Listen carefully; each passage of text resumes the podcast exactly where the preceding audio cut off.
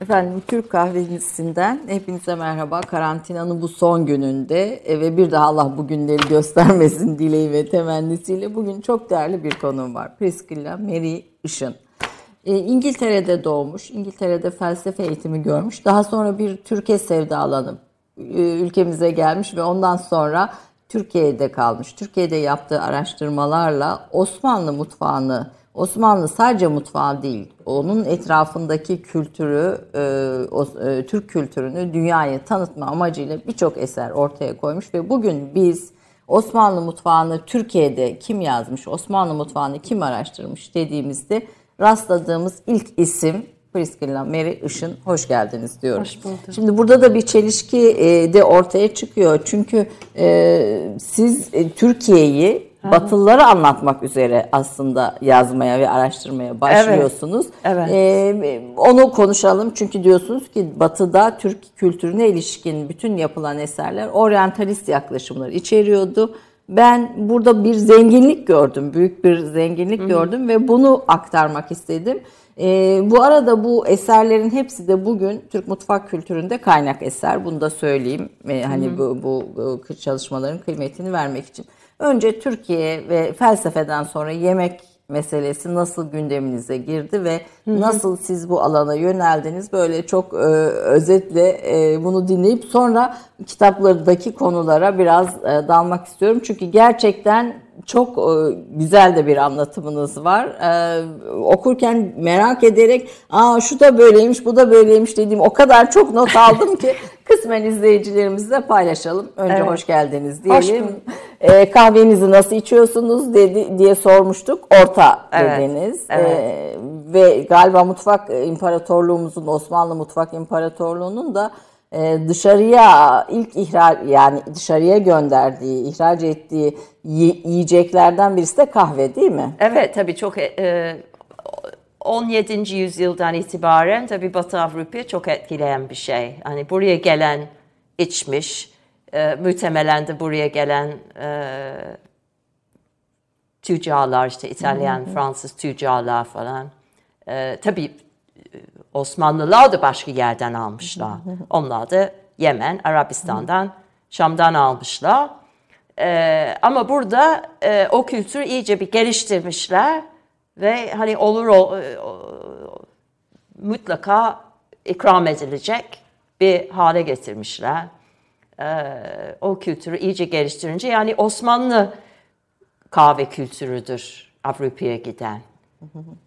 Ee, yani sadece ürünün kendisi değil kültürüyle gitmiş evet, Avrupa'ya Evet yani ikram. aynen e, küçük ilk önce e, bugünkü kadar küçük değildi. Daha büyük zaten minyatürlerde görünüyor. Biraz daha küçük tas şeklinde e, içiliyormuş önce. İşte o kahvehanelerin hani çok güzel belki o da tabii Şam'dan da alınmış bir şey olabilir. Hani çok hoş yerler e, kahvehanelerin bir kısmı.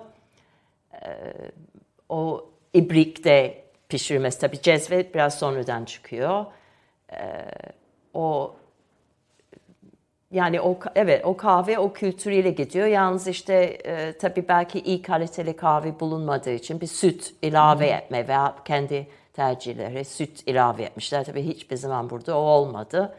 E, ondan sonra Türk kahve geleneğinden bir ayrılma oluyor bir, bir Batı fark. Avrupa'da. Fakat eskiden ben böyle evlerde hatırlıyorum bizim çocukluğumuzda filan da hani hmm. gelen misafire sütlü kahve de ikram edilirdi ama süt kahveyle pişirilirdi yani üzerine ha, dökmek evet. şeklinde değil de böyle evet. bir sütlü kahve e, hatta evet. o böyle daha farklı şey yapılırdı sunulurdu. Evet.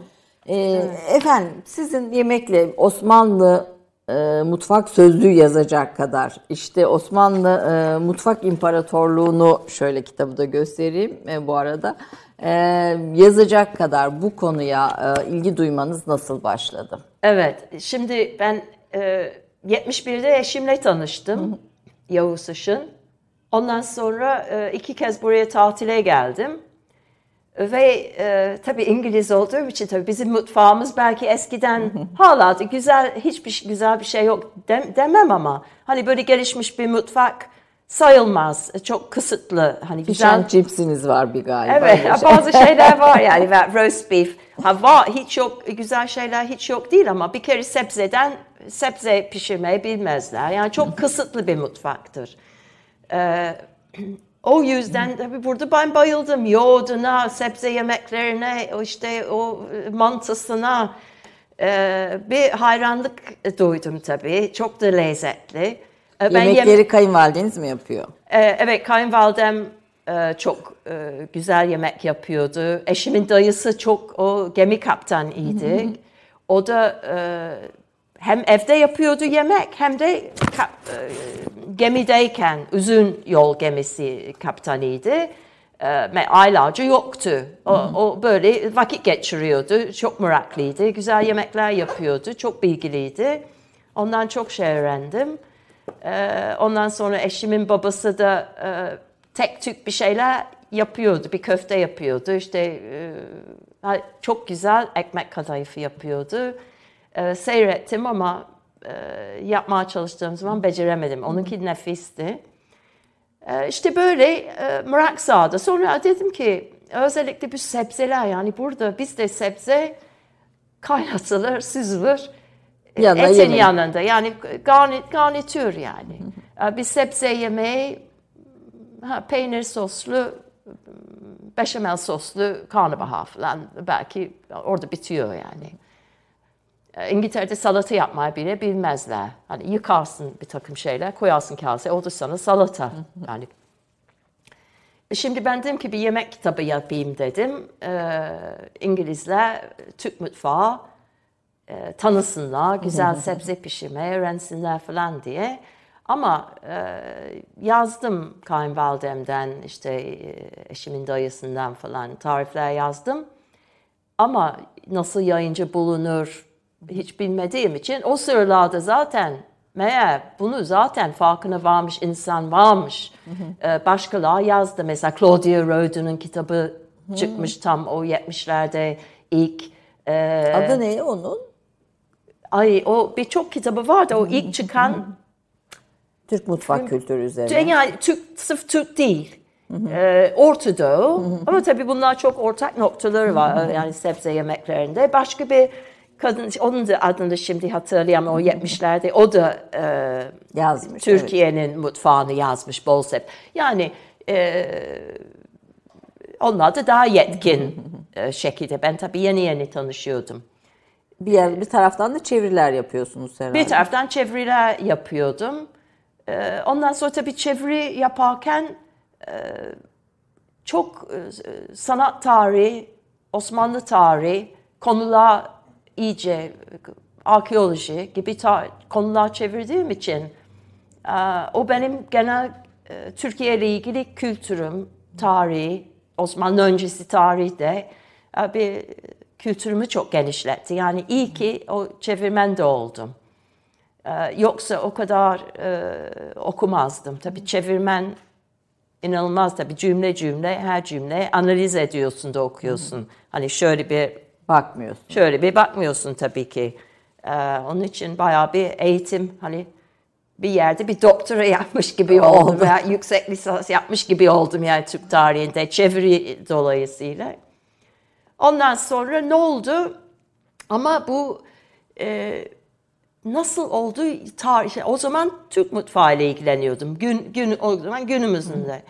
Sonra e, ha şimdi o kitabı e, hala hazırlıyorum. Hala defteri e, evde duruyor. Tabii o zaman bilgisayar yoktu.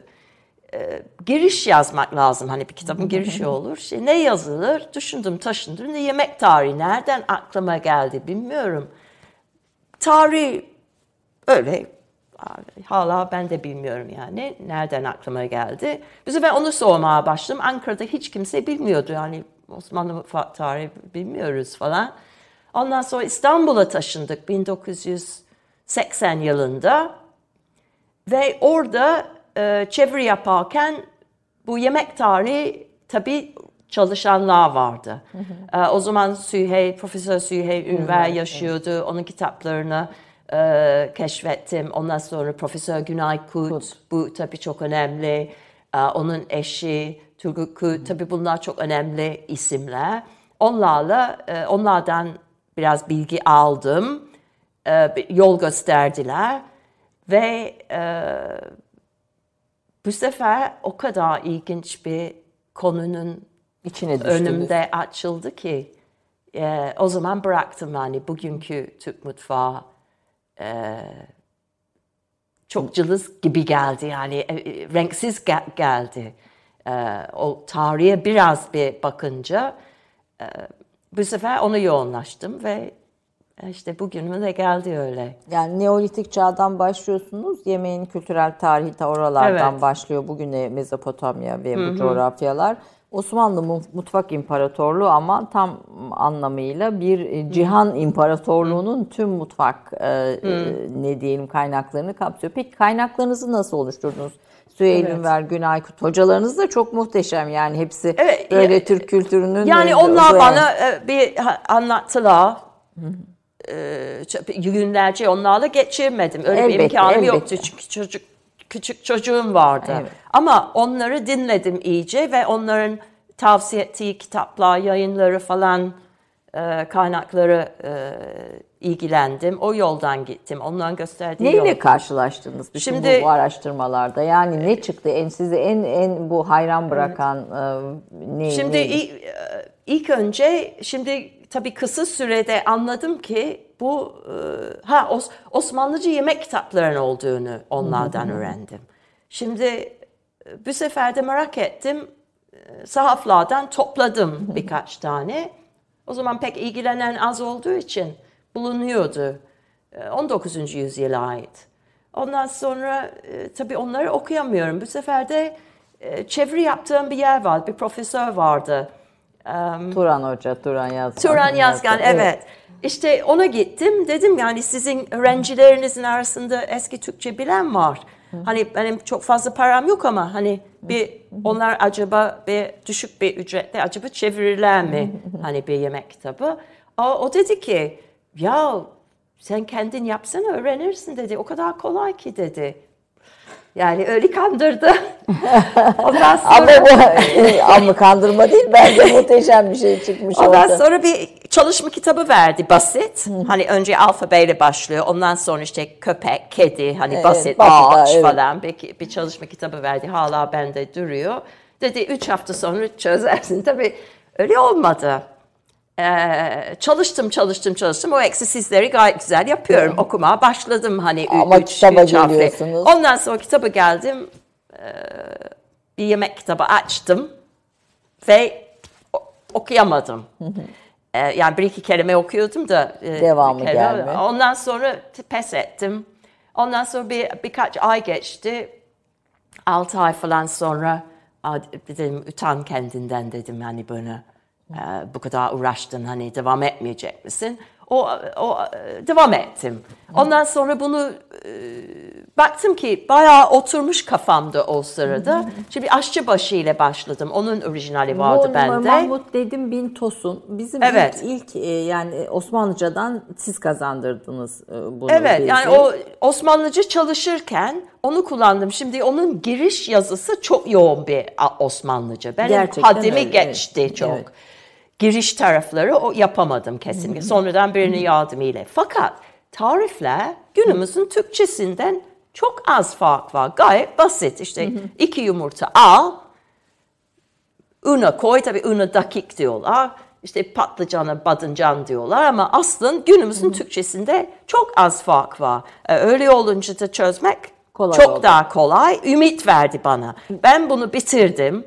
Çalışmak şeyle. Sonra Ay dedim yazık bu kadar çalıştım hani bari yayınlansın. Sonradan işte e, üstünde notlarıydı de, endeksiydi de e, incelemesiydi. E, Yapı Kredi yayınladı. Ya, yani ve çok da hoş bir eser. E, Mahmut Nedim Bin Tosun önemi ne? Yani Aşçıbaşı bu kitabın adı. Bir Osmanlı subayının yemek kitabı. Evet. E, bu e, bir hali de baskı yapan bir kitap yani aslında yemek Şimdi çok kültürüyle ilginç. ilgilenenler bu kitapla da ilgileniyor. Çünkü galiba en önemli kaynaklardan birisi son dönem 19.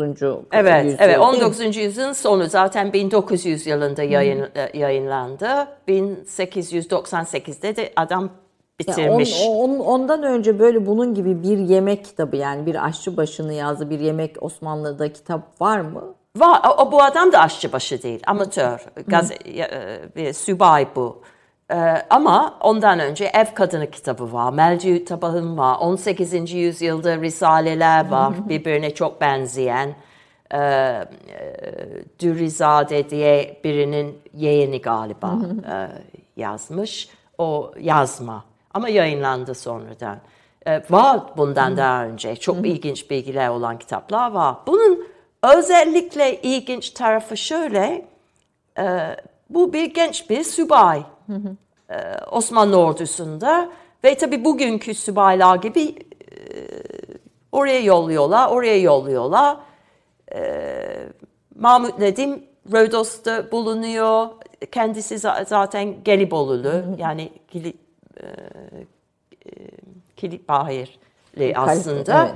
E, tabii o yöreyi tabii çok iyi biliyor. İşte Rodos'a gidiyor, Tunceli'ye gidiyor, Diyarbakır, Erzurum birçok yerde görev Alıyor. Şimdi bu annesi, annesinden yemek yapmayı öğrenmiş. Demek ki çocukken meraklıymış. Çok iyi yemek yapmayı biliyor annesinden. Şimdi bakıyor ki diğer subaylar e, göreve giderken çoğu ailelerini ve belki evli, ya evli değil veya da ailesini İstanbul'da bırakıyor veya nerede yaşıyorlar orada bırakıyor. Yalnız gidiyor. Şimdi bir yemek problemleri var. Hani e, yemek yapmayı bilmiyorlar ve asker arkadaşlarım için yazıyorum diyor. Şimdi ilginç tarafı tarifleri e, mesela bir yerde işte e, bir börek galiba. Ee, o börek kesmek için dişli çarkınız yoksa diyor mahmuzunuzun pulunu kullanın gibi ilginç bilgiler var. Bir, o, bir de mesela gaziler, gaziler helvası bir e, askerler vefat ettiklerinde arkadaşlar onların ruhu için Helva gaziler helvası ismi oradan geliyor. Bir tür un helvası. bir Onun- gelenek aslında güzel de bir e, gelenek. Evet, çok güzel bir gelenek. Bilmiyorum acaba hani yakın Ya zamanlara uygulanıyor sürdü mu? Evet aslında ne ne güzel Evet. olur uygulansa. Evet, çok güzel olur. Evliya Çelebi bahsediyor. Pek bahseden rastlamadım.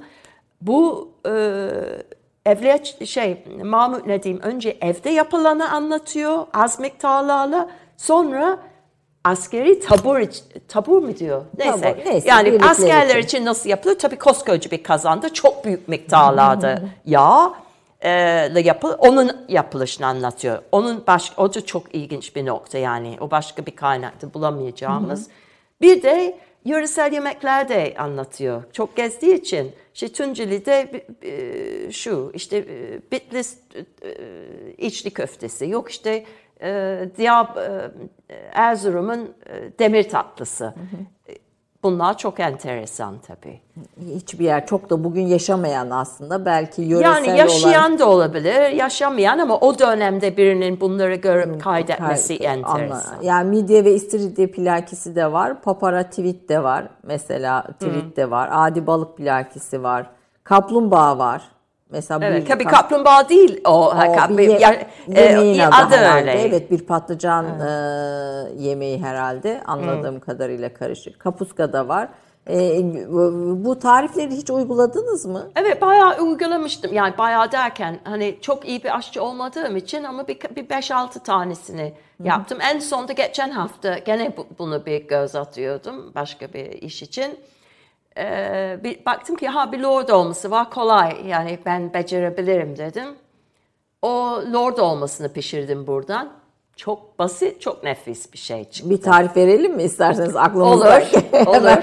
Hemen. Evet, e, şimdi e, bende iyi bir lor vardı. E, Trakya loru almıştım. Burada malzemenin iyi olması önemli galiba bu kaynakların. yani hepsinde. tabii ki o, o mümkünse o, e, geleneksel tipten olması tabii ki her zaman daha güzel. Hani e, daha lezzetli. Şimdi o e, güzel bir yağlı bir lordu benim kullandığım. Neyse. E, işte böyle bir büyük bir bardak belki bundan biraz fazla lor aldım. İçine yumurta koydum. Bir tane yumurta koydum. Ondan sonra çok ince çok ince ince kesilmiş maydanoz. Onu yoğuruyorsun. Böyle top top yapıyorsun ve köfte şeklinde yapıyorsun. Ondan sonra o Mahmut Nedim diyor ki ya yumurtaya batırarak kızart diyor veya da unu e, batırarak kızart. Ben de un batırdım kızarttım derin yağda. Valla çok güzeldi. Aa çok da basit, çok, Çok da kol- basit. Çok kolay bir luhum pilavı diye bir şey gördüm. Luhum nedir Ameri Hanım? Ee, o laham galiba etli pilav olması lazım laham. Lu- luhum belki hani tabii şey Şimdi ben de tabii bütün tarifleri aklımda değil tabii. Ee, lahum pilavı okumam lazım. Unuttum. Yani lahamdan gelmişti. et kaynar suyu e, evet et biraz etle Etle. etle, Çünkü birlikte. aslında lahamdır ama belki yöresel ağızda belki, belki farklı ağzına evet. gelmiştir. Dondurma dahi var bunun içinde. Evet. bu bu bu kitap ilk kitabınız. ilk Türkçe e, yani Türkçe değil bugünün Türkçesine Ya, diyelim, transkripsiyon, e, evet. yaptığınız kitap. E, Daha sonra diğer kitaplar geldi. Fakat bunların hepsinde sadece yemek ötesinde bir yaşam anlatıyorsunuz. Bir yaşam biçimi anlatıyorsunuz. Mesela bir Nasrettin Hoca fıkrasından yola çıkıyorsunuz. Orada kullanılan kapkacak, işte sofra adabı, e, misafir e, ev sahibi ilişkilerine kadar e, varıyorsunuz. Biraz işin e, o kısmına da e, geçelim e, istiyorum. Yani hani bu bu araştırmalarınızı yaparken sizin için kaynak ne oluyor? Yani ne, nerelerden e, şeyler buluyorsunuz kendinize, veriler buluyorsunuz? Şimdi Ya Evliya Çelebi seyahatnamesi en baş kaynak. Evet tabii çünkü çok e, çok canlı yazan bir yazar. E, Yani sen e, Evliya Çelebi bazen hani bir sürü kelime belki o an tanımıyor, bilmiyorum. Çünkü çok Farsça ve Arapça kullanır, özellikle Farsça.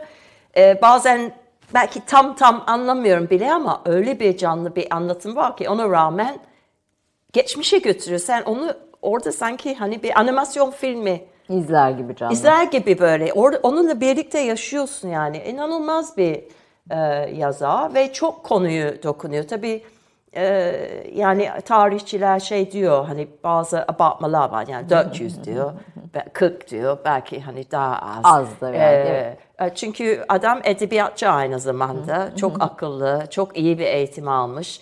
E, eğlenceli olmak ve ilginç olmak için biraz bir şey katıyordur.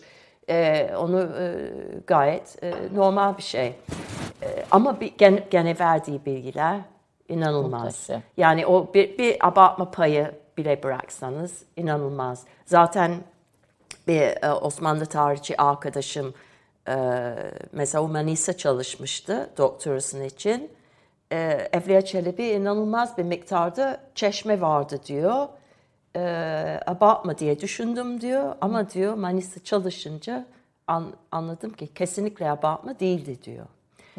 E, o. Şimdi Biraz coşkulu bir anlatımı var belki. çok coşkulu ve çok canlı, çok meraklı bir adam. Çok hayata bağlı, seven bir adam, maceracı. Aa, Onun için inanılmaz bir kaynak. Neler, yani bilgileri sonsuz yani. İnsanlar kullandılar, kullandılar hala, Hala bitmiyor. kullanıyoruz, evet. Şimdi o benim bu toplumu göstermeye, çünkü yemek kuru kuru bir yemek yaptın. tamam belki ağız tadı güzel, tamam. Ama onun bağlamı ilginç değil mi? Hani o malzemeler nereden geldi, ne nesidir, işte hangi vesileyle o yemek yapılıyor, hangi vesileyle ye- yeniyor, Ee, o insanların sadece yemeği değil, sunmaları, e, sofra adapları, işte yaşay yaşayışların içinde yemek tabii çalıştıkça bunlar çok ortaya çıkıyor. Yani yemek her yerde var Osmanlı'da, her yerde, hayatın her tarafında. Hani siyasette bile var hani elçi geliyor, ziyafet tabii o her dünyanın her yerinde tabii.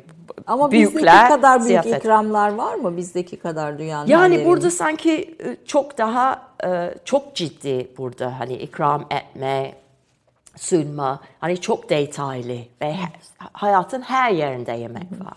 E, o yüzden ben onu hani toplumu yansıtmak e, bir yerde amacım. Hani yemeğin kendisinden çok ye- toplumu yansıtmak, insanların düşüncesini aydınlatmak. Hani neler, nasıl düşünüyorlardı, nasıl bir felsefeleri vardı falan. Hani Mev, e, Mevlana mesela dinden bahsediyor ama sürekli, sürekli yemek e, Şerbetler meca- mesela değil mi? mecazi Gülş- şeklinde. Evet. O o kadar sayısız ki yani bunun üstünde bir yazı çıkar. Kimdi mübahat yok. Mübahat Neyse, Kütükoğlu'nun değil, değil, değil başka. Neyse şimdi aklıma gelmiyor. Sırf Mevla'da yemek üzerinde uzun bir yazı. Belki bir kitap bile çıkar. Yani Nevin bütün... Halıcı'nın da vardır çalışmaları. Evet, tabii tabii. Yani o kadar geniş bir konular ki bunlar her yerde buluyorsunuz. Ee, mecazi olarak şiirlerde, divan şiiri bile o, o yüzden çok ilgileniyorum. Ben tabii dikkatimi çekti. Kitapta galiba en en çok e, ilgili okuduğum bölümlerden birisi de mizah e, dergilerinde ha. ve mizahta evet. e, yemek meselesiydi Hı-hı. ve özellikle 19. yüzyılın sonunda neredeyse bütün siyasi meseleler yemek ve mizah yani karikatür dergileri mesela siz ha. Karagöz e, e, evet. Hacivat dergi Karagöz dergisi üzerine de e, bir şey yapıyorsunuz, bir çalışma yapıyorsunuz oradan aktarmak. Yani aslında hepsi yemeğin üzerinde değil ama ben tabii o e, o, o açıdan onları seçtim de yayınladım. Ee, ama yine mesela şey divan şiirinde yemek ben evet. 3. Selim'in lahana ve helva üzerine yazdığı bir şiir var mesela. Onu nerede rastladın? O evet o ilginç. Ben e, divan şiiri tamamen divan Nevin şair. Halıcı'nın abisi e, Feyzi Halıcı. Fe, Fevzi Halıcı ile tanışınca Fevzi Halıcı ile tanışınca o bana bir o bir çağrı diye çok ilginç bir dergi. Küçük küçük bir dergi ama çok değerli bir edebiyat dergisini çıkarıyordu. Onu e, çıkardı gösterdi bana o şiiri. Bayıldım. Hı hı. ve yani çok o, o şiirde çok derin e, şeyleri var yani çok e, manaları var. Çünkü e, o e, bu helva sohbeti hem lahaneye göklere çıkarıyor hem de esprili bir şekilde. Meğer o tuş, hel, lahana turşusu helva sohbetlerinde diye bir hani sosyal hayat kışın helva sohbeti diye bir şey sırayla veriliyor. En önemli tarafı köylerde hani e, köylerde mesela e, çok yakın e, yaşlıların hatırlayacağı şekilde mesela Bolu'da falan hmm. yapılıyormuş bunlar. En önemli şey bir helva. Arkadaşlar, komşular, akrabalar toplanıyor bir kış gecesi. Helva ve bir şekilde bir helva. En çok pişmaniye, keten helvası beğeniliyor ama başka tür helvalar da olur. Şimdi meğer o helvanın tatlılığını karşın İstanbul'da veya saray çevrelerinde bir turşu illa gelecek. Hani o iki zıt tat. Ee, o ondan bahsediyor işte 3. Selim o şiirinde. Yani lahanayı anlatıyor. Helva ha, sohbeti lahanasız olmaz diyor. Ha. Ee, mesela 3. Selim'in bir padişah dizesidir bu. Bamya emsali dizilmez. Yüz bini bir rişteye sanki arslandır ki gerdüneyle gezer lahana. Hani tanımlar ve şeyler de evet. e, ansız olmazmış bilindi. Hiç mi? Hiç zevki sürur sohbeti helva olur mu olmasa ger lahana evet. şeklinde. Çok ee, ta- tatlı değil mi? Tatlı bir şiir gerçekten Çok. bir divan şair. Cumhuriyet döneminde de var. Yine burada Refik Halit Karay'dan e, bir patlıcan şiiriniz var. E, hatta bir şeyde cemiyet sen de doğranacaksın ve tuzlanacaksın. Kızgın yağda insafsızca sen de harcanacaksın. Dumanın başından aşkın patlıcan tavası, patlıcan kava, e, kafalı. Hmm. Yani bütün bu e, şeylerin içinde mutlaka bir espri var. Hatta aşçı başında da diyorsunuz Mahmut Nedim e, tariflere espri katıyor. Evet, evet. Mesela bir düşüneyim bakalım. E, galiba uskumru dolması e, tarifinden sonra diyor ki işte uzun zamandır yiyemedim işte düşününce ağzım, ağzım suylanıyor falan gibi. Ee, güzel, e, çok güzel bir kendini hani kendini ortaya çıkıyor o kitapta. Hani kendini hissediyorsun yazarın kendisi orada hisleri, düşünceleri. Ee, mesela şey omletleri kızıyor. Avrupa'dan ne lüzum var bizim kayganımız dururken niye, o, o, niye omlet yiyoruz falan diyor. O kızıyor. ee, aslında biraz Osmanlı mutfağını konuşup bu batılılaşma üzerine de evet. aslında biraz biraz e, hmm. geçelim istiyorum. Ama kısa bir reklam arası. Hemen reklam arasından sonra çok kısa e, Priscilla Merich'in CV'sini, özgeçmişini de verelim. Ve ikinci yarıya öyle başlayalım istiyorum. Kısa bir reklam arasından sonra bu güzel zevkli sohbeti devam edeceğiz efendim. 30 saniye reklam arası. Birinci sınıf bir kültürün, birinci sınıf bir düşüncenin, birinci sınıf bir duyarlılığın dergisi Cins, hem edebiyat dünyamızın önde gelen isimlerini hem de yeni kalemleri ağırlıyor. Her ay bayilerden ulaşabileceğiniz Cins dergi, dijital dünyaya da yeni bir kapı aralıyor. Sayfalara sığdıramadığımız kıymetli yazılar, merak ettiğiniz yazarlarla cins sohbetler, dergiden ekrana yansıyacak röportajlar ve tabii podcast. Şimdi sizleri Cins'i tüm sosyal medya mecralarından ve gezete.com adresi üzerinden takip etmeye davet ediyoruz. Reklam arası sona erdi. Priscilla Mary Işın, 1951 yılında İngiltere'nin Nottingham şehrinde doğdu. İngiltere York Üniversitesi felsefe bölümünden mezun olduktan sonra 1973 yılında evlenerek Türkiye'ye yerleşti. Osmanlı mutfak tarihini ve kültürünü 1983'ten bu yana araştırmaktadır. Türk tatlılarının kültür tarihini anlatan Gülbe Şeker kitabı Kasım 2009 tarihinde Dünya Kitap Dergisi Altın Sayfa ödülünü kazandı. Aynı eserin İngilizce çevirisi 2013 yılında İngiltere'de yayınlandı. Osmanlı Mutfak Sözlüğü, Avcılıktan Gurmeliğe Yemeğin Kültürel Tarihi ve Bountiful Empire A History Ottoman Cuisine diğer kitaplar arasındadır. Yayını hazırladığı iki Osmanlıca yemek kitabından biri Mahmut Nedim'in Aşçıbaşısı, diğeri Mehmet Reşat'ın Fenli Tabahat'tır. Ayrıca Melete Çakmak'la birlikte Friedrich Unna'nın Almanca olarak 1837 yılında yazdığı Şark Şekerciliği kitabının Türkçesini yayına hazırladı. Yemek tarihi konusunda çok sayıda kongre bildirisi ve makalesi yayınlandı. Kaybolmakta olan Osmanlı dönemi meyve çeşitleriyle tarımsal biyoçeşitlilik konusuyla ilgilenerek 2005 yılında Esin Alice Işın'la birlikte Meyve Mirası projesini başlattı. 2019 yılında TÜMBİFET Gastronomi Ödülüne layık görüldü.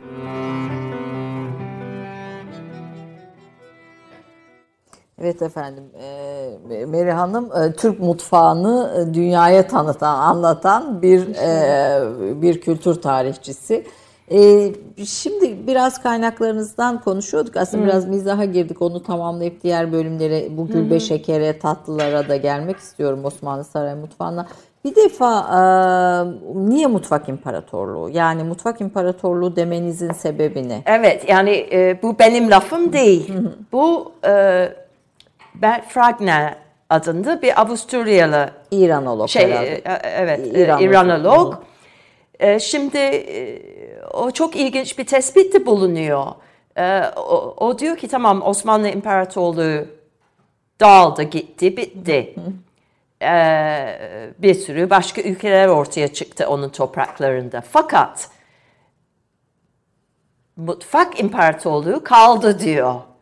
E, çünkü o kadar büyük bir etkisi olmuş ki Osmanlıların Balkanlardan, Balkanlarda, Orta Doğu'da, Anadolu'da, hatta Macaristan bir ara e, Osmanlı İmparatorluğu'nun bir parçasıydı. E, Mısır, ondan sonra Kırım. Yani bütün bu ülkelerde Osmanlı etkisi görülüyor mutfaklarında. Ee, ve en çok etkilediği ülke olarak baktığınızda e, en çok en çok etkilediği yani, ülke neresi e, diyebilirsiniz? Vallahi pek öyle en çok değil. Herkes farklı farklı. Tabii e, iklim de çok önemli. Yerel kültür çok önemli. Hani bazı şeyler alır, bazı şeyleri almaz, değiştirir. E, merkez tabii en çok hani İstanbul'u merkez olarak hani mutfağın merkezi olarak alırsak tabii her yörenin kendine özgü şeyler var. Mesela bir diyelim ki bir dolma. Şimdi dolmalar tamamen yok değildi Osmanlı öncesinde ama az az çeşit vardı. Şimdi Osmanlılar kendine özgü bir dolma çeşidini geliştiriyor ve bunun e, çeşitlerini de yapıyor. Çok fazla çeşit. Hani e, 16. yüzyıla gelinceye kadar hani yapılmayan bir dolma çeşidi yok.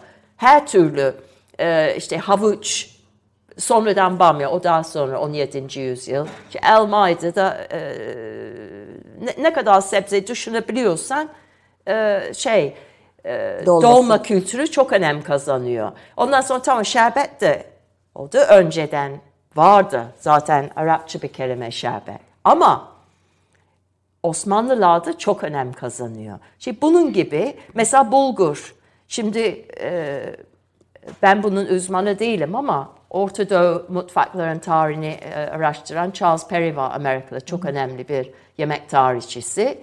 O diyor ki hiçbir eser yok diyor bulgurla ilgili. Belki vardı mesela bir, belki köylerde e, halkın yaptığı, yediği bir şey belki de kaynakları geçmemiş. Çünkü o yemek kitapları, Arapça yemek kitapları yazanlar üst tabaka insanlar. Belki onlar küçümsemişler, pirinci tercih etmişler. Olabilir, bilemeyeceğiz. Ama Osmanlı dönemiyle birlikte bulgur büyük önem kazanıyor. Ee, Fatih Sultan Mehmet bulgur pilavı yiyor, kestaneli. Ondan sonra askeri yemek olarak çok önemli. Yani büyük bir değişim var. Ee, mesela baklava. Tamam baklavadan önce şuruplu şey Tatlılar. tatlıları var. Ama baklava bir Osmanlıların geliştirdiği. Ondan önce de tabii ki şuruplu tatlılar vardı. İnce açılan yufkalar bilmem ne ama o baklava ortaya çıkıyor. Tel kadayıf da öyle. Tel kadayıften eser yok. Hani kaynaklarda görmüyoruz. Bazı turşu çeşitleri de e, sizin kitabınızdaki notlar arasında. evet, yani Mesela turşu kavu- çok. Ha. Kavut diye bir şey, bir turşu şeyi var. Aa, yo- kavut yok. Bir- bir- ka- kavata, pardon. Evet. Tamam, ben o, yanlış. e, tabii her şeyin turşusu. Turşu çok çok önemli Osmanlı kültüründe. Çok çeşitleri olan bir şey. Turşu dükkanları tabii. Hala çok ilginç bir şey ha, Türkiye'de e, turşucu dükkanları. E, evet o kavatadan, kavata e, Afrika kökenli bir bitki. Bir bibere çok benziyor.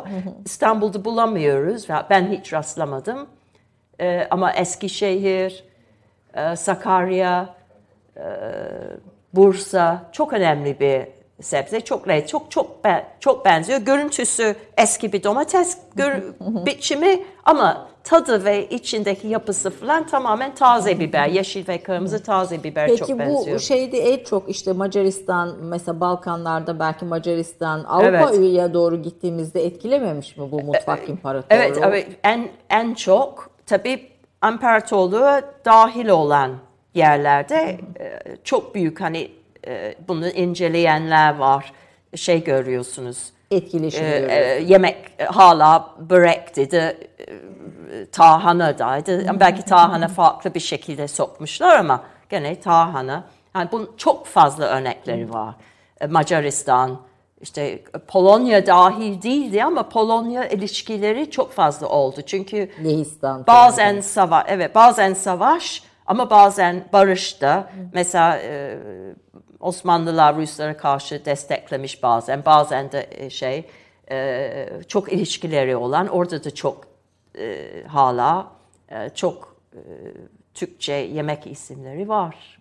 İtalyanları en çok etkilemiştir diye bir notunuz var. Evet çünkü e, En İtalyanlar erken dönemde ticaret yaptıkları için tabii ticaret Osmanlı'yla- yaptıkları için çok er- mesela Osmanlı öncesi beylikler döneminde e, Aydınoğlu Aydınoğulları e, beylik beyliği sırasında mesela çok yoğun ilişkileri var e, Akdeniz'de e, buradan e, kuru meyve özellikle çok gidiyor.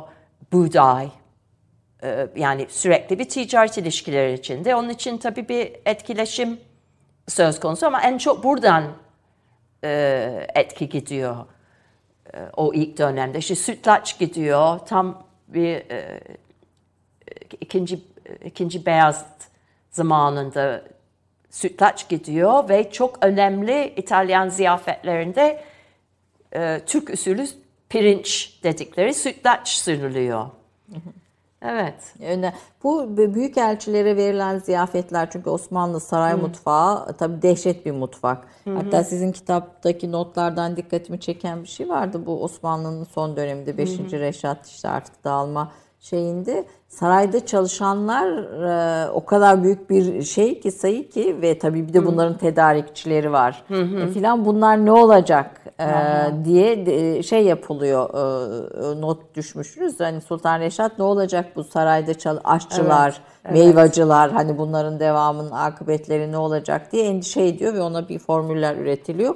Şey de dikkatimi çekti e, efendim şeyden e, anlattığınıza göre e, Beşiktaş Yıldız'dan aşağıya e, inen o bütün bölgelerde aşçılar, meyvacılar yani tedarikçi saraya e, yiyecek tedariki yapanların e, mekanı imiş. Orada otururlarmış veya orada dükkanları olmuş. Bugün de hala mesela Ortaköy o araları meyvacıdır ağırlıklı olarak. Yani aslında İstanbul semtlerinin de şeyleri sürüyor galiba yani Olabilir, o, o devamlılığı. E, Okurken dikkatimi çekti Ya. dedim ki meyvacılar çoktur orada. Demek ki o saray mutfağının arka e, lojistiğini sağlayan e, Evet. ekipler olarak. Evet, ilginç bir konu. Evet. Ee, evet, onu bilmiyordum mesela Ortaköy'de öyle olduğunu. Aha, evet Tabii, hala o evet. meyvacılar yoğundur orası. O, o bir şekilde e, devam eder. Peki bu o, mutfak bugün ne oldu? Yani bugün yaşıyor mu, yaşatılıyor mu? Siz burada araştırırken bugün yok olan e, neleri görüyorsunuz? Mesela et de bir değişim var. Hani Evet, e, tabii. koyun e, üzerine odaklı bir mutfakken şimdi işte büyükbaş Evet. hayvan daha Tabii. hakim. Yani e, Osmanlı döneminde sığır eti küçümsenen bir et. Hadi pastırması yapılıyor, hiç yenilmiyor değil tabii ama asıl güzel bir yemek için güzel bir koyun eti. Mutlaka koyun ve kuzu. Şimdi daha daha az liflidir, daha lezzetlidir. E, her açıdan bana sorarsan yakışıyor iyi bir koyun eti. Şimdi kimi diyor ki kokuyor bilmiyorum. Ben hiç rastlamadım ama iyi kasaplardan hep. Hani fazla et yemeyeyim de ye- yersem iyisini, iyisini yiyeyim derim. Ee, şimdi bir e, dana eti e, biraz da tabii ulus, uluslararası e, bir durum var tabii. Çok Ticareti, büyük e, evet. yani ithal olayı. Ben üzülüyorum biraz ama hani mutlaka ben evde pek e, sı- dana eti sokmam. Ee, Tabii öyle bir değişim var. Bir de e, tabii bu saray mutfağı tabii çok zahmetli. Ama yemekler çok çok değişik değil.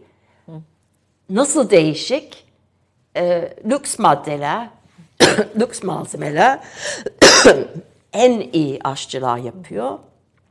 Bir de hiç çekinmeden bir yemeği mesela 3 saat çeviriyorlar. Hep muhtemelen aşçılar kendileri yapmıyorlar. Bir tane çırak çok var. çırakları Hadi var, evet. bakalım 3 saat çevir. E, şimdi bu tür yemekler yok oldu. Çünkü bir ev hanımı bunu yapamaz. E, o yemekler çok büyük farklı. Aynı yemeklerin çoğu duruyor ama o incelikler yok oldu. Bir de o aşçılar yazmadığı için çok az biliyoruz yani Nüansları. saraydaki evet o nüansları. Detayları. Mesela bir tane çok iyi bir örnek var. E, soğanlı yumurta. Şimdi soğanlı yumurta başka ye- yemek kitaplarında buluyoruz mesela ev, ev kadını o işte 1882 yılında yayınlandı. Orada var mesela hani kavur soğanı üstüne koy yumurtaları işte e, biraz da baharat tamam.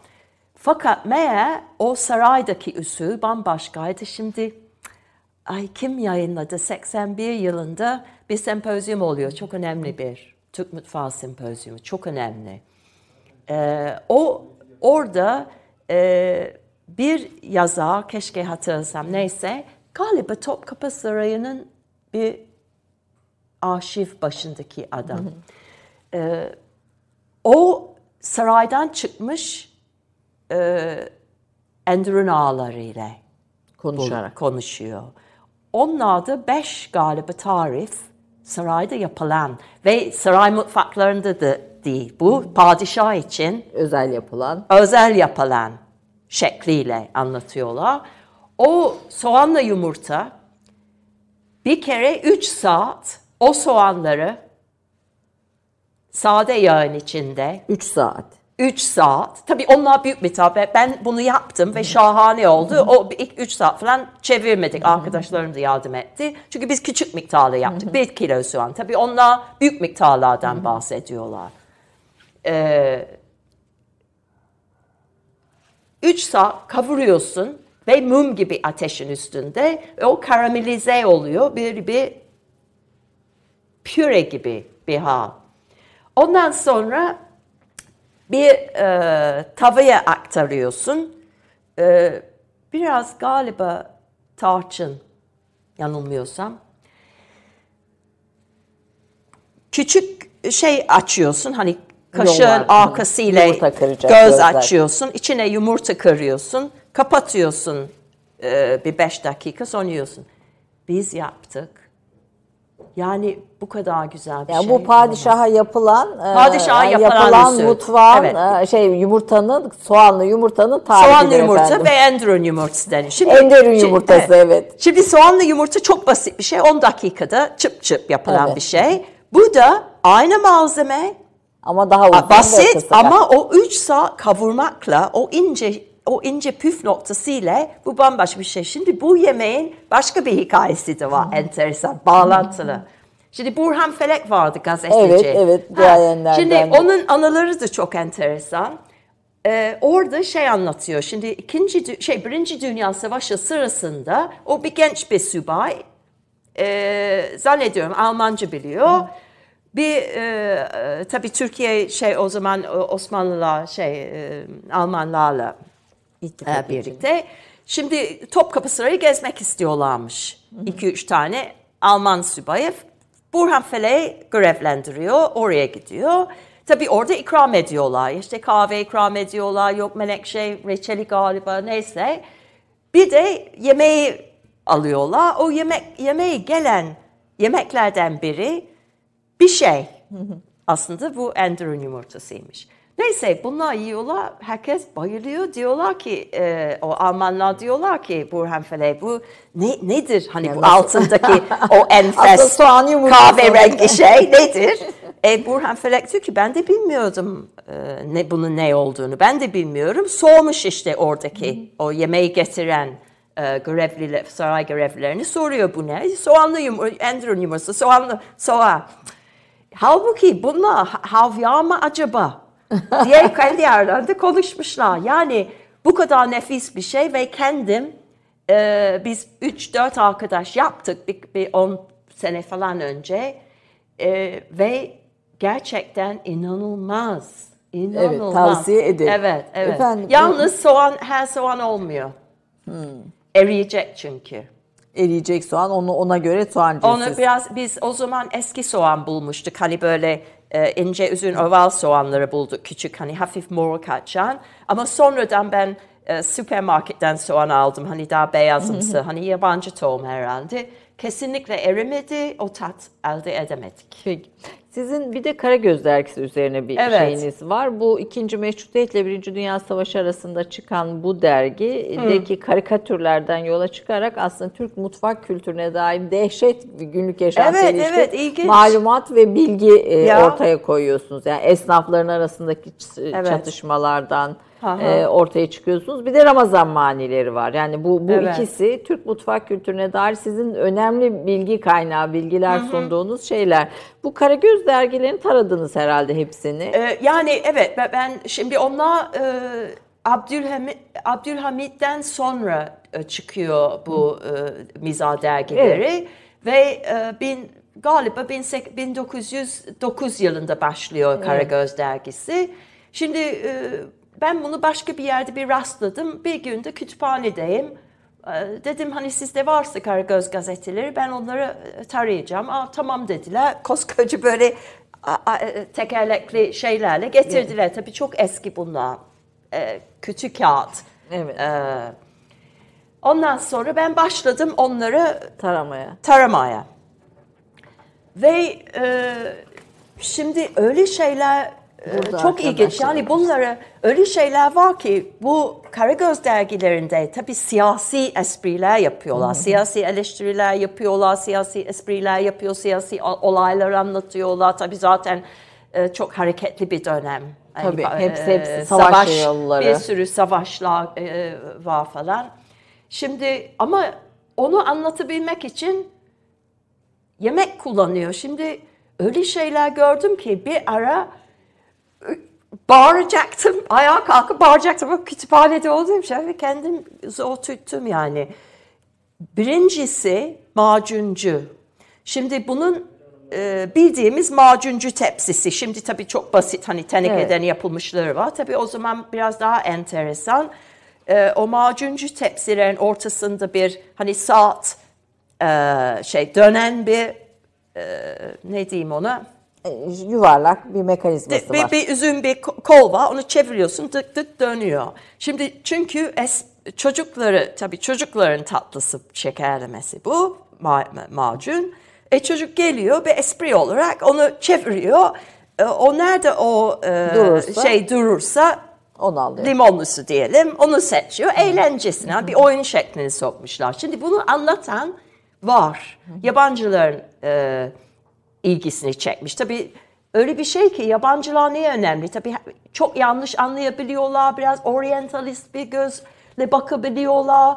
E, tabii ki çok eleştiri bir gözle e, değerlendirmek lazım yabancı seyahat, Aktarlar. seyahatler. Fakat onların kuvvetli bir tarafı merak. Şimdi çok değişik geliyor.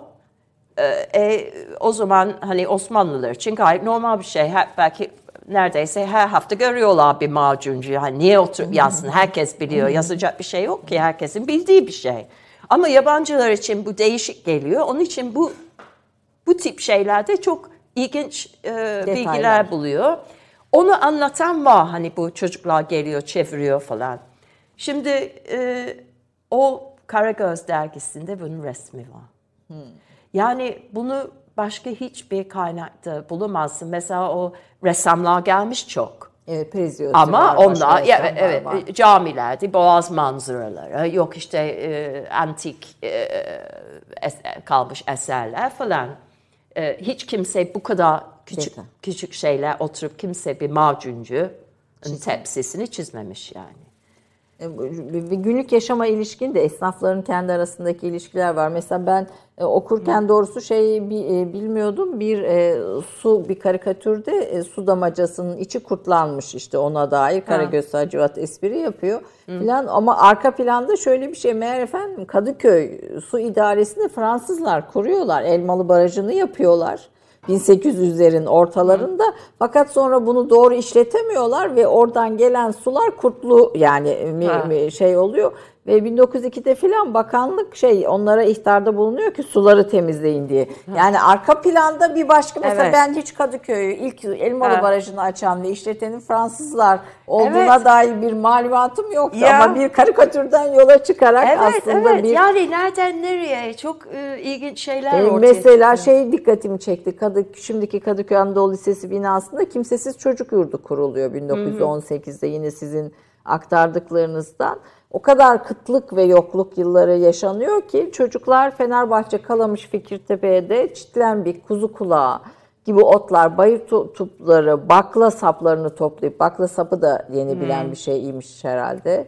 Evet, Ee, e, aç olunca. yani onları toplayıp yediklerine dair malumatlar var. Yine siz karikatürlerden yola çıkarak bunları e, Evet, ortaya evet, koyuyorsunuz. evet. Yani aslında karikatür de- e, deyip geçmemek lazım. Bir de Evet. fıkralar var. Ramazan manileri var Ya. tabii bunun içinde. Evet, onlar da güzel, esprili. Ya keşke, keşke yani e, Ramazan davulcusu da yok artık İstanbul'da galiba. Bir, bir 4-5 Var, var, sene var. var. mı? Var. E, 4-5 sene önce ama bizim sokaktan bir davulcu geliyordu. Ay öyle bir davul çalıyordu. Ben müzik kulağım yok ama e, değişik bir ritmi çok güzeldi. E, tabii eskiden bunlar e, mani de söylüyorlardı, bahşiş alıyorlardı. Yani çok hoş Yani bir de sadece yemek değil mesela obur insanlar işte e, e, adap bilmeyen misafirlere Ha. ilişkinde. Ha. Hani aslında bir yaşama dair de çok fazla detay var bu Evet. bu, bu imparatorluğa dair kitap e, kitabınızın içinde. Sizin bir de meyve e, bahçeleriyle ilişki, geleneksel meyve bahçelerini yaşatmak üzerinden bir projeniz oldu. Evet, bu, evet. bu nasıl şekillendi? Şimdi bu nasıl oldu? Şimdi e, ben sürekli Osmanlıca e, daha doğrusu ben belge falan okuyamıyorum. Hani iyi kötü bir e, mesela aşçı başını okuyabiliyorum tarifleri ama ben zannetmek ki ben belge okuyorum. E, el- o- tabii ki o- o, o- bir o uzmanlık falan, şeyi. şey farklı E, ama e, transkript mesela ne bileyim işte e, Fatih Sultan Mehmet sırasında işte e, Lütfi Bakan'ın yayınladığı işte şeyler var. E, muhasebe, mutfak muhasebe defterleri vesaire vesaire Evliya Çelebi falan bir, bir sürü. Bakıyorum ki çok eski öyle meyveler var ki çok önemli. Yani birçok Pardon bu mutfak muhasebe defterlerinde her saraya giren veya bir yere giren her türlü malzeme yazılmış mı? Evet. Evet. Yani şu kadar soğan, şu kadar şey filan. Bunların Evet, hepsini evet. bulabiliyorsunuz. Evet. Ee, o e, yani Bakan bunlardan birçok yayınladı. Yani her sene belki sürekli bir süreklilik olmayabilir. Bilmiyorum her sene için belki hepsi günümüze gelmemiştir ama çok ilginç kaynaklardır. Özellikle Fatih Sultan Mehmet'inkiler çok ilginç. Çünkü daha e, daha böyle e, soğan aldık. E, padişahın ne bileyim işte paçı yemeği için diye. Yani o sonrakilerde yok. O ama Fatih Sultan Mehmet için şey yo, yoğurt e, yoğurt aldık bilmem ne için. İşte e, e, elma aldık. Yok elma aldık e, yemek yap. Neyse Yani. yani.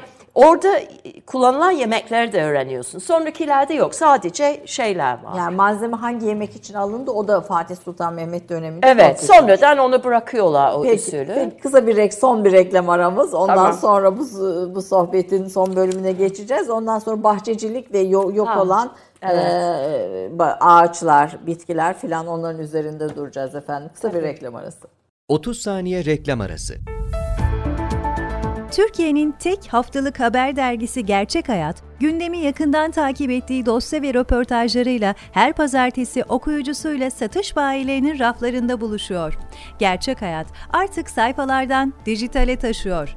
Sayfalara sığmayan yazılar, röportajların perde arkası, interaktif içerikler.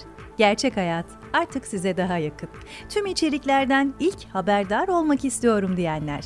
Gerçek Hayat, GZT'nin sosyal medya hesaplarına davet ediyor. Reklam arası sona erdi. Efendim Türk kahvesinde konuğum Priscilla Mary Işın. Türkü Türkiye anlatıyor. Bir defa bunun altını çizeyim. E, maalesef Türk mutfak kültürünü bu kadar incelikli, detaylı, merakıyla ortaya çıkartan, anlatan e, çok az yazarımız var. Bunların elbette akademik çevrede işte Arif Bilgin, Özge Samancı isimlerimiz var ama e, ama bunların öncülerinden birisi e, Meri Hanım ve Türkü Türkiye anlatıyor. Bu noktada yaptığı işin de çok önemli olduğunu altını çiziyorum. Çünkü biz maalesef kendimizi de tanımıyoruz. Ne kendi kaynaklarımızı ne de aslında kendi kültürümüze dair e, pek çok unsuru. Şimdi bu bahçecilik meselesinde kalmıştık. Bir me- meyve Evet. bahçeleri projesi yaptınız. Bu Evet. uluslararası destek de alan bir projeydi. Bir defa hani o kaybolan yani nereden çıktı bu proje? Biraz bunu konuşmak istiyorum. Bir de Evliya Çelebi'nin e, Türk bahçeciliğinin Avrupa'ya e, olan etkileri konusunda pek çok şeyini de alıntılıyorsunuz. Yani seyahatnamede.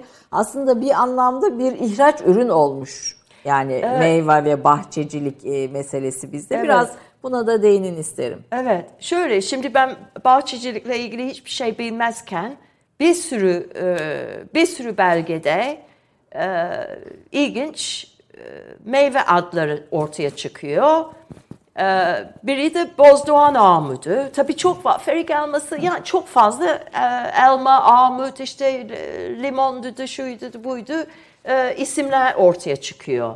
Şimdi sonunda ha mesela Osmanlıcı lügatları açıyorsun işte Şemseddin Sami mesela. Armut'a bakıyorsun.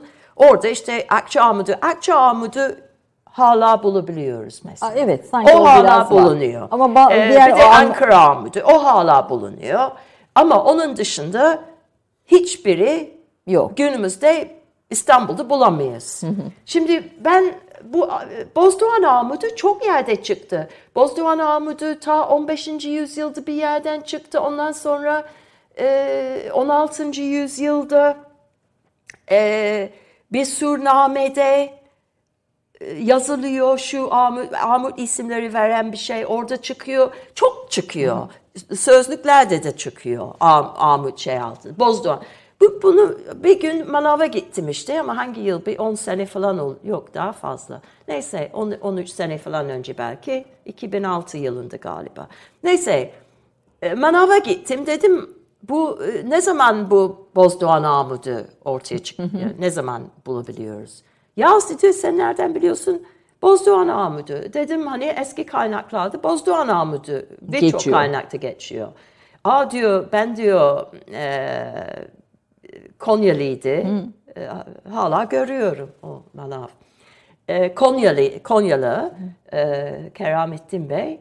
Onun diyor biz diyor e, bağımızın etrafında diyor e, Bozdoğan armudu var diyor hayvanlar girmesin bağa.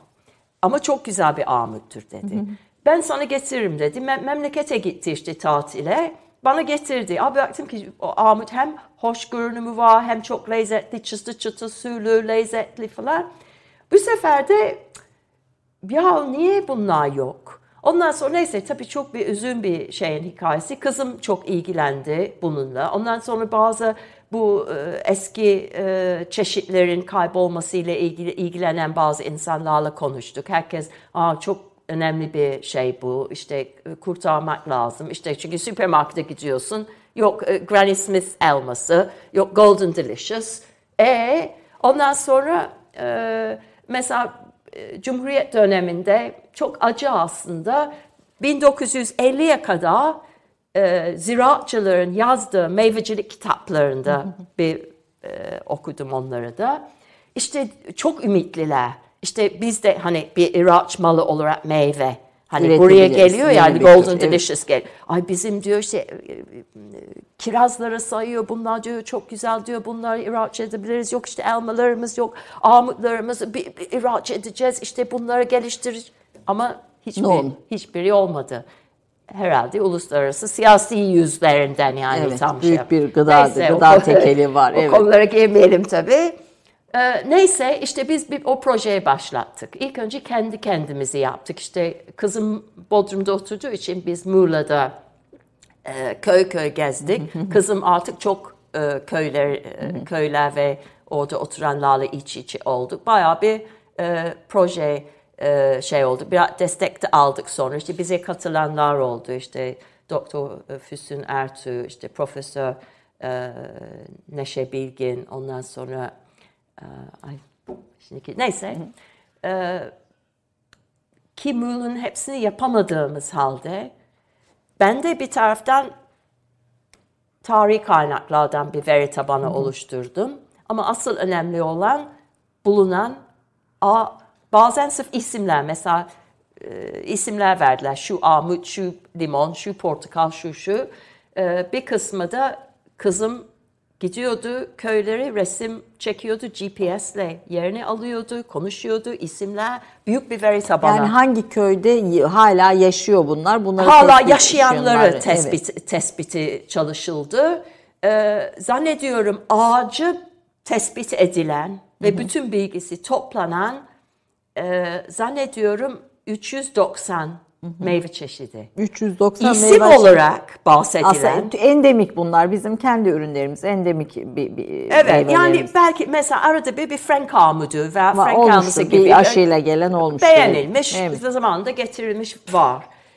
Sırf Muğla ve bütün Muğla'ya da çalışamadık. Çünkü Muğla çok ince, üzün, dağlık. Hem sahili hem dağ falan zor bir il yani. Ee, o e, ancak belki üçte biri ancak kızım e, saha araştırması yapabildi. Ona rağmen 500 meyve çeşidinin ismi e, özellikle üzüm ve armut yüzün üstündeydi. Ve bunlar neden şimdi üretilmesin, devam etmesin, Evet, yaygınlaştırılmasın ve evet, işte evet. dediğiniz gibi Frank e, armutu alacağımız yerine, golden elmaları alacağımız yerine onları Evet, alalım. evet. Ee, de- tatlılar da sizin literatürünüzde çok. Bu Gülbe Şeker son kitabınız ve Türk tatlılarının tarihini anlatan ve, ve yabancı dile de çevrildi bildiğim kadarıyla. Evet, evet. E, batı'da da bir hayli ilgi görmüş bir şey. E, ve bu bizim şekerlemelerimizi e, Batı'nın e, şekerlemelerinden veya diğer mutfak kültürlerinin şekerlemelerinden ayıran ne? Özel yani size ilginç gelen ne? Biraz Şimdi- bunu da sormak istiyorum. Bir de e, kağıt helva ile ilgili bir not yine dikkatimi çekti. Gofretin atası diyebilir miyiz kağıt helvayı? Bi- Bize ait bir şey mi? Yok. Ee, O mesela sonradan gelen bir şey. Yani hiç e, 18. yüzyıldan önce bir e, kağıt helvasından eser Yok. yok. Ama belki vardı da kaynaklara geçmedi tabii onu bilemeyeceğiz ama o e, Avrupa'da onun o çok eski kaynaklarda geçiyor gofret. Ee, buraya geliyor. Tabii çok ilginç burada bir kültür oluştu kendi kendine kendine özgü bir kültür oluştu. O sonradan gelen. Ee, fakat şimdi birinci şey söyleyecek tatlı ve şekerlemelerle ilgili hiçbir bugün hala Türkiye için dahil yani sırf Osmanlı'da değil. Ee, Türkiye bu kadar çeşit tatlı ve şekerleme olan bir ülke yok. Evet. Yani ve çeşit derken hani reçelde hani belki 30, 40, 50 çeşit reçel var. Onu demek istemiyorum. Yani tür diyelim hani reçeldi, zerde, sütlü tatlılar, e, bir sürü Şerbetli hamur tatlılar. tatlıları, şerbetli e, hamur tatlıları, pişmaniye, nöbet şekeri, akide. Yani e, kadayıf üç çeşit. Mesela şimdi asıl kadayıf e, Araplardan alınmış. O yassı kadayıf diye bildiğimiz Evet. şey. O çok eski. Osmanlılara gelince o aynı hamur yine sacın üstünde e, saç veya taşın üstünde pişiriliyormuş yası kadayıf. Ha- Hala da öyle tabii. O sülü hamuru delikli bir kabın içine koyup o e, sıcak sacın üstünde çevire çevire tel haline getirme işi ilk Osmanlılarda kaydediliyor. Ama bu demek değildir ki aslında belki ne bileyim, Var da diyelim bilinmiyordu ki, ama kaynak kaynaklarda Kaynak, öyle geçiyor. Kaynağa dayandığımız için e, ilk e, burada bulundu gibi veya en azından burada benimsendi ve önem kazandı. Ve çok kısa bir sürede önemli olan yasa kadayıf değil ki ben severim yani yapılıyor tabii ama asıl tel kadayıf önem kazandı. Mesela 15. yüzyılda bile e, 2. Murat'ın başhekimi Şirvani e, o kadayıf tarifinde diyor ki e, tel kadayıf anlatıyor. Ondan sonra bir de bu var. diye yasa kadayıf anlatıyor. Yani 15. yüzyılın ilk yarısında bile tel kadayıf birinci plana çıkmış, yasa kadayıf ikinci plana Yani düşüyor. biz aslında çok erken dönemde mutfak imparatorluğumuz diyelim. Türk mutfak Evet. imparatorluğu diyebiliriz buna aslında. Evet, evet. Mutfak imparatorluğumuz nüanslarla kendini ayrıştırmış ve farklı e, yani mesela Araplardan almış al- olsa bile onu veya bir yemeği İranlardan ona kendi rengini ve kokusunu ve tadını katmış. Evet, evet, inanılmaz. Yani e, tabii ki birçok şey, mesela nöbet şekeri çok eski, e, e, işte kadayıf çok eski, muhallebi çok eski, e, belki 8. yüzyıldan gelen bir şey muhallebi. E, bunlar çok eski ama burada mesela su muhallebisi, üstünde hani pudra şeker Evet, şey. evet. Aa, o bir e, Osmanlı esprisi ve ne kadar güzel. E, Ekmek kadayıf. O e, mesela Romalılarda da buluyorsun bala batırılmış, kızartılmış ekmek. e, tabii tamamen yeni bir fikir değil. Ama o ekmek kadayıfın özel iki katlı e, hale getirilmesi, ortasına kaymak konulması falan hani o bir Osmanlı icadı. Fakat Meri Hanım anlatırken o kadar güzel anlatıyor ki tüm bu tatlıların hepsini, bu tüm bu yiyeceklerin bir sofistike olarak anlatıyor. Yani olayın bir şeyi var yani bir sunumu var bir de çok iştah açıcı da anlatıyorsunuz. evet evet ben de ekmek kadayıfı benim çok sevdiğim. Yani arkadaşları da bilmiyorum stüdyoda aynı ama şimdi mesela ekmek kadayıf hani 40 yıl düşünsem yemek aklıma gelmez ama. Evet ama çok güzel bir şey. Yani e, evet yani aynen bunun örnekleri de olduğu gibi e, kendi icat ettikleri var. E, mesela lokum. Şimdi lokum bir akrabalık olarak hani böyle etimolojisi diyelim Evet, hani evet, nasıl gelişti. evet. Görüyorsun ki bunun başlangıcı palude. Evet. Paluze, palude. Bu e, İran mutfağında olan bir tatlı. Şimdi ne oldu? E, Osmanlılarda bu pal- paluze zaten İran mutfağından çok etkilenmiş Osmanlılar. E, bu paluzeyi almışlar e, ve başka çeşitler hani yok limonlusu yok şu bu nalası falan bir paluze yapılıyor. En çok ama üzüm şırasından yapılıyor. Yapı- evet. E, nişasta tabii önemli olan, onu koyulaştıran. Şimdi bir e, Osmanlı şair ve e, bilim adamı, unuttum şimdi ismi, e, 16. yüzyılda zannediyorum, geliyor saraya diyor ki ben çok güzel bir paluzi çeşidini yapıyorum diyor ve e, sunuyor. E, tabii asıl istediği tabii padişah e, ikram edilsin onu kendi yaptığı. E, ve onun tarifi var 18. yüzyılda yazmışlar. Şimdi 3 saat karıştırılıyor. Lokumun başlangıcı yani. Çünkü lokum karıştırmakla hani nasıl Enderun yumurtası karıştırmakla Evet. adam oluyor.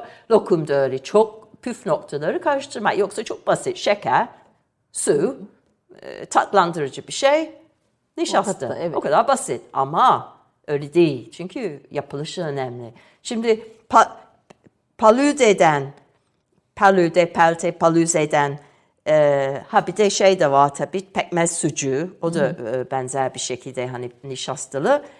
Ondan sonra o lokum ortaya çıkıyor. Tabii daha koyu kesiliyor parçaları falan.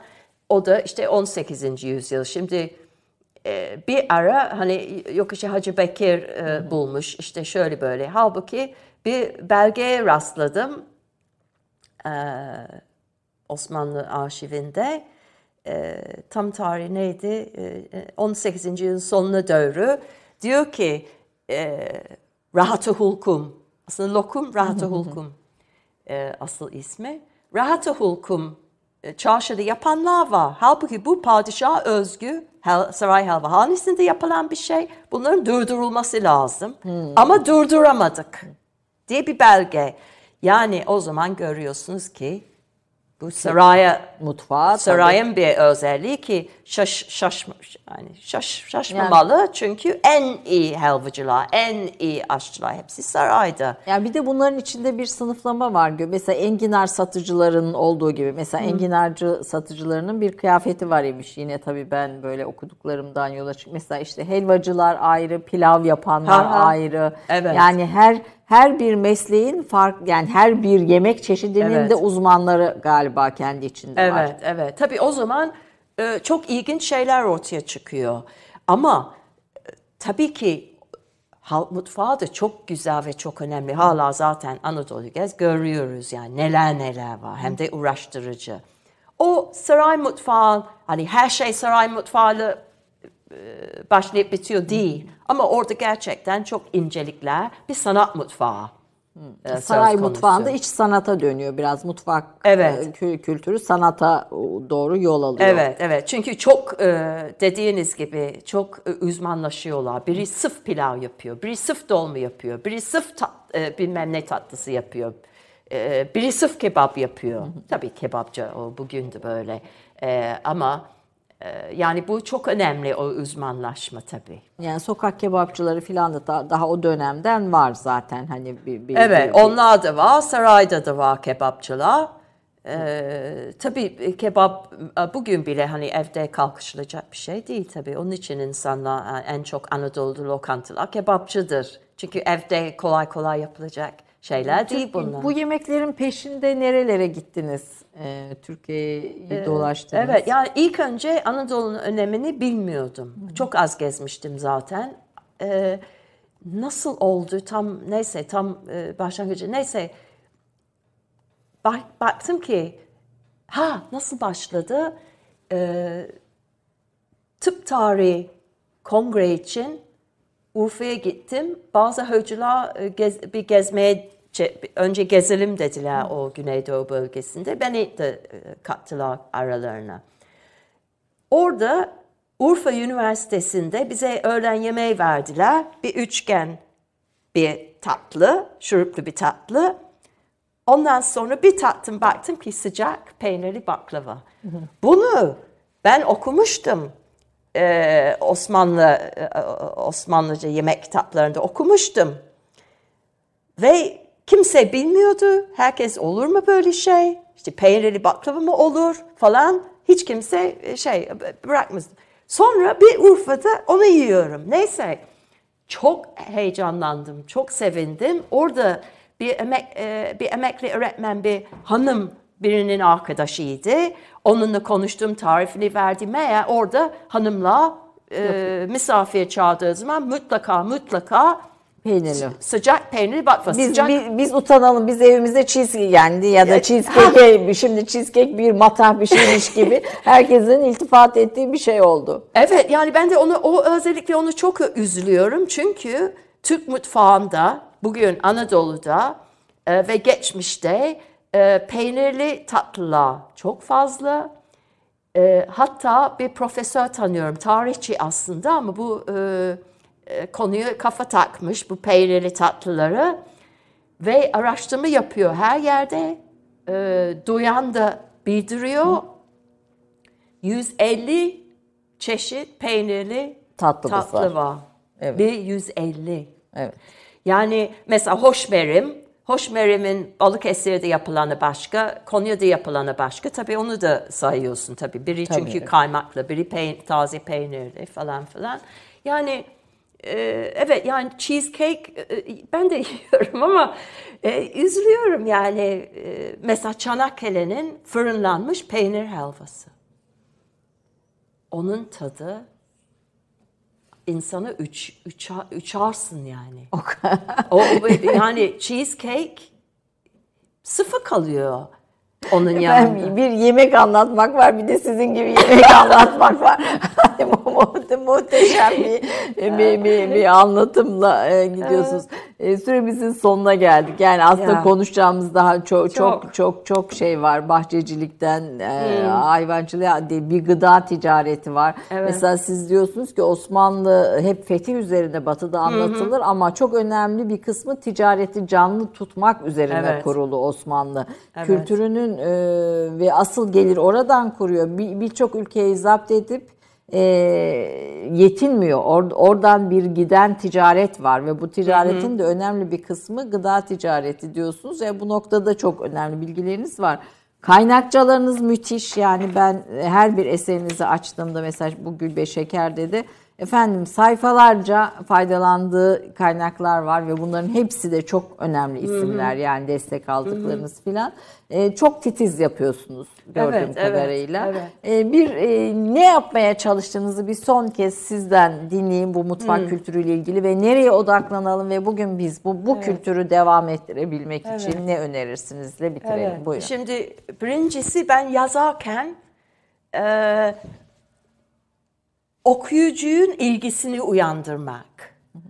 E, hani nasıl e, yani bir canlı bir tablo Resim e, yarat- ediyorsunuz. yaratıp o geçmişte insanlar nasıl yaşıyorlardı? Yani kuru kuru bir yemek değil yani tamam bir yemek çok nefis olabilir ama o on- onun manası, o toplum toplum önemli yani. O yemeğin toplum içindeki yeri önemli. Hani aslında toplumu yansıtmaya çalışıyorum e, geçmişte.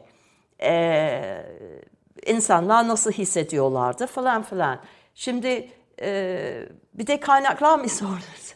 Hayır, Ve kaynaklarınız bütün neredeyse mevcut bütün kaynakları kullanmışsınız. Türk tarihçilerinin hepsinden, kültür tarihçilerinin hepsinden faydalanmışsınız. Çok zengin bir kaynakçanız var bu, bu detayları.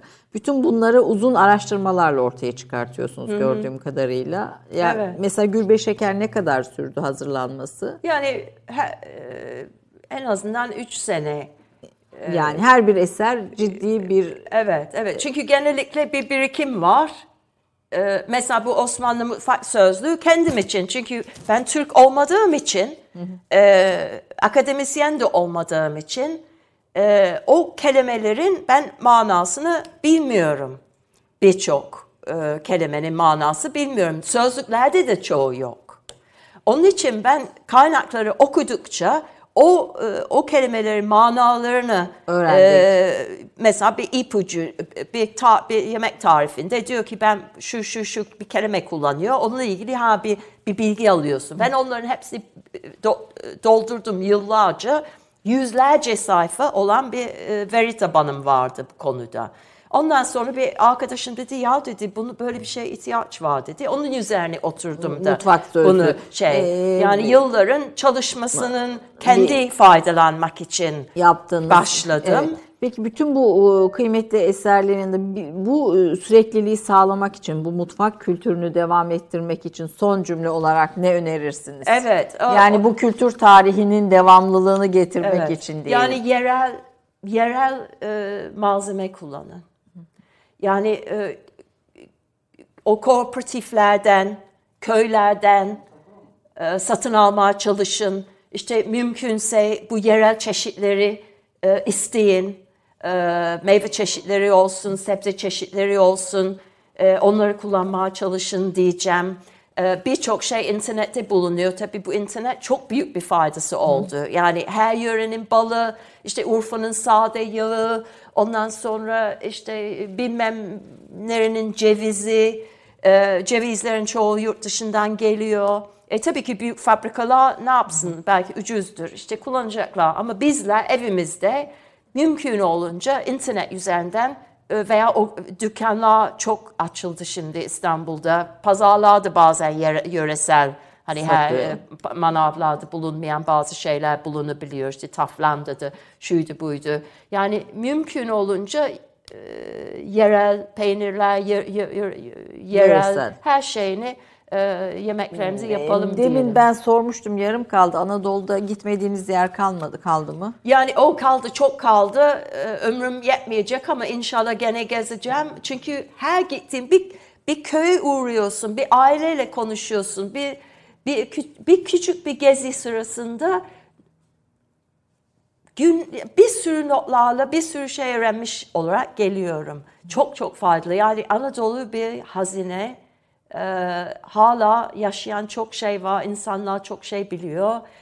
Ee, geçmişle ilgili çok şey öğrenebileceğimiz yerler var. Hala en en verimli bölgemiz hangisi? Hiçbir farkı yok. Nereye giderseniz git. Mesela en son Mengen'e gittim. Mengen'de üç gün kaldım. Mengen'de neler neler öğrendim üç günde. Pazarda e, gördüğüm, konuştuğum, beni ağırlayan insanların anlattıkları, gittiğim köyde gördüklerim neler neler yani. O Mengen İstanbul'a yakın. Yani nereye giderseniz Karadeniz, e, Güneydoğu, Doğu, e, her, her yer. İç Var, Anadolu. var mı bir proje, yeni bir proje? Ee, yeni bir projem, e, evet düşünüyorum şimdi.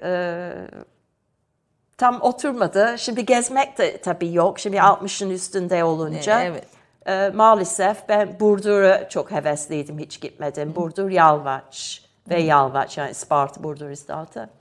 İşte inşallah bir İnşallah. Peki efendim. Çok çok teşekkür ediyorum bu değerli araştırmalar için. Efendim e, Türk mutfağını, Osmanlı Mutfak İmparatorluğunu batıya ve Türklere anlatmak üzere yazdığı eserlerle e, Türk kültür tarihine önemli izler bırakmış bir ismi.